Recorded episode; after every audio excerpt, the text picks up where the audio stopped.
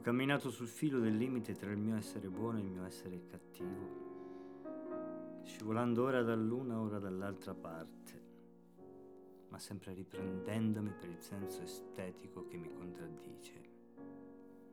La bontà e la cattiveria sono di pessimo gusto, per questo rimango in equilibrio, nella condizione amorfa dell'imparziale. Non prendo decisioni che agli uno e agli altri potrebbero apparire buone o cattive. Per esempio, si tratta di un paradosso, ne sono cosciente, ma può valere come esempio.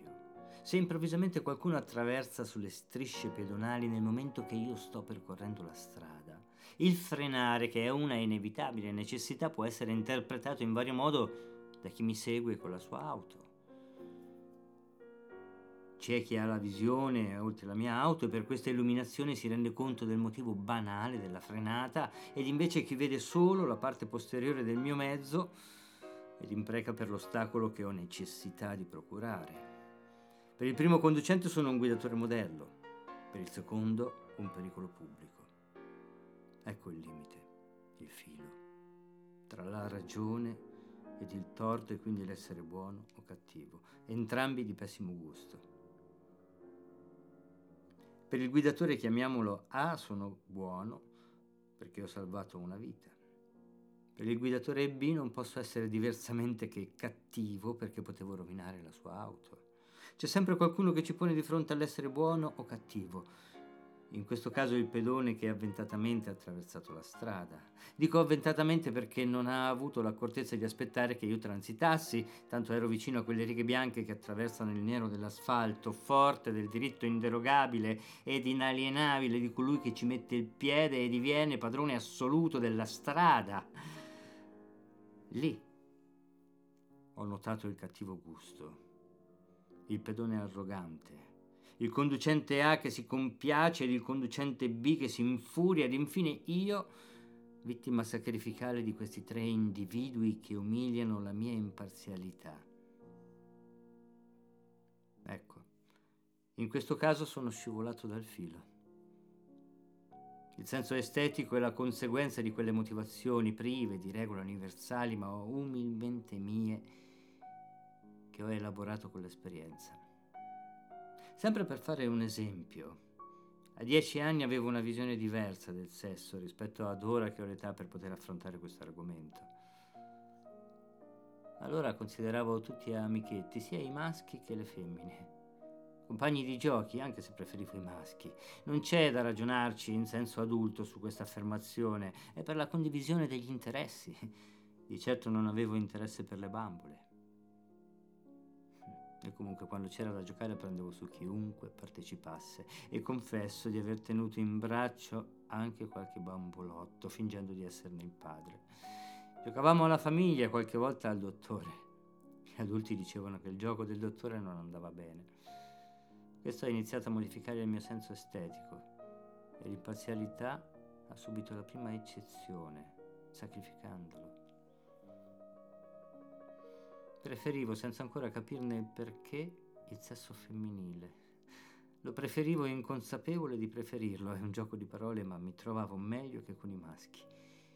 Con loro condividevo il pallone, la guerra, arrampicarsi sugli alberi, le gare in bicicletta, insomma ciò, ciò che a quest'età considero sana competizione. Poi ho capito l'insana competizione. C'è stato un fatto sconvolgente, qualcosa di inusuale stava modificando il mio pene. Stranamente ha iniziato ad irrigidirsi per situazioni che non avevo mai valutato prima. È superfluo approfondire ciò che coinvolge sia il genere umano che quello animale e quindi non mi dilungherò per non incorrere nel cattivo gusto. Ma torniamo al filo su cui cammina la vita e lo scivolare dall'uno o dall'altra parte. Ecco, stavo facendomi prendere da sensazioni che solo il tempo ha potuto definire di cattivo gusto. L'insieme di queste sensazioni è stato il desiderio di trovare un luogo a quella rigidità per appagare il suo pulsare che mi dava alla testa. Dalle strisce pedonali che tutto possono sull'asfalto nero a quel che tutto poteva per la mia rigidità incontrollabile. Un altro diritto minacciava il buon gusto l'appagamento. Ci sarebbe stato di nuovo qualcuno che aveva un diritto su di me, coinvolgendo altra gente che avrebbe capito o non capito, giudicandomi buono o cattivo. Per qualche tempo ho confidato sulle mie capacità individuali tenendole segrete a chiunque e non ritenendole di cattivo gusto perché solo la mia conoscenza, la mia più assoluta intimità. Una volta solo ho provato disagio e sono scivolato dal filo a causa dello specchio del bagno. C'era del cattivo gusto in ciò che stavo facendo, non nell'atto, ma nell'espressione ebete che accompagnava l'atto. Le altre volte lo facevo di sera a luce spenta, vagando con la mente in situazioni sconclusionate, evitando di immaginare volti per non svelare il mio sguardo ebete, fino a che è comparsa una mia compagna di classe che non riuscivo a togliere dai miei pensieri. Di lei vedevo solo gli occhi che mi osservavano con ripugnanza e ciò mi eccitava, ma quando tutto si era concluso nemmeno la luce spenta. Bastava più a togliermi il senso del cattivo gusto. Una volta ho vomitato ed ho smesso. Un altro esempio è quando ho incontrato una donna.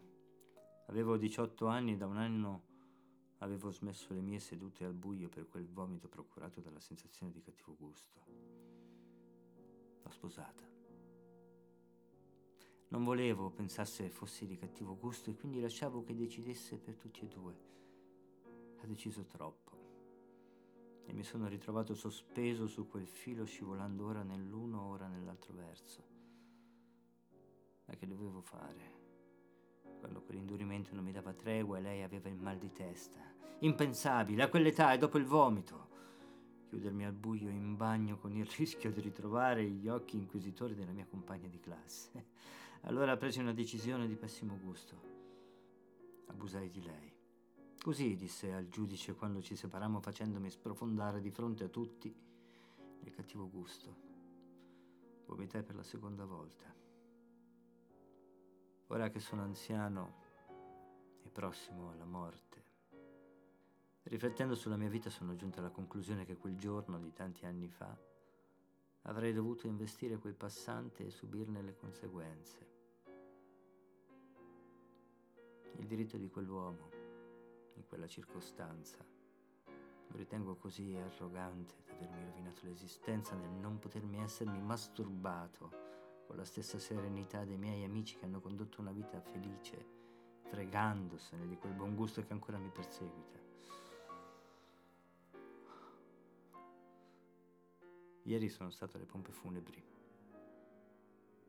ed ho ordinato la mia cassa da morto, ho scelto l'epigrafe e i fiori per non correre il rischio che qualcuno prenda una decisione di cattivo gusto.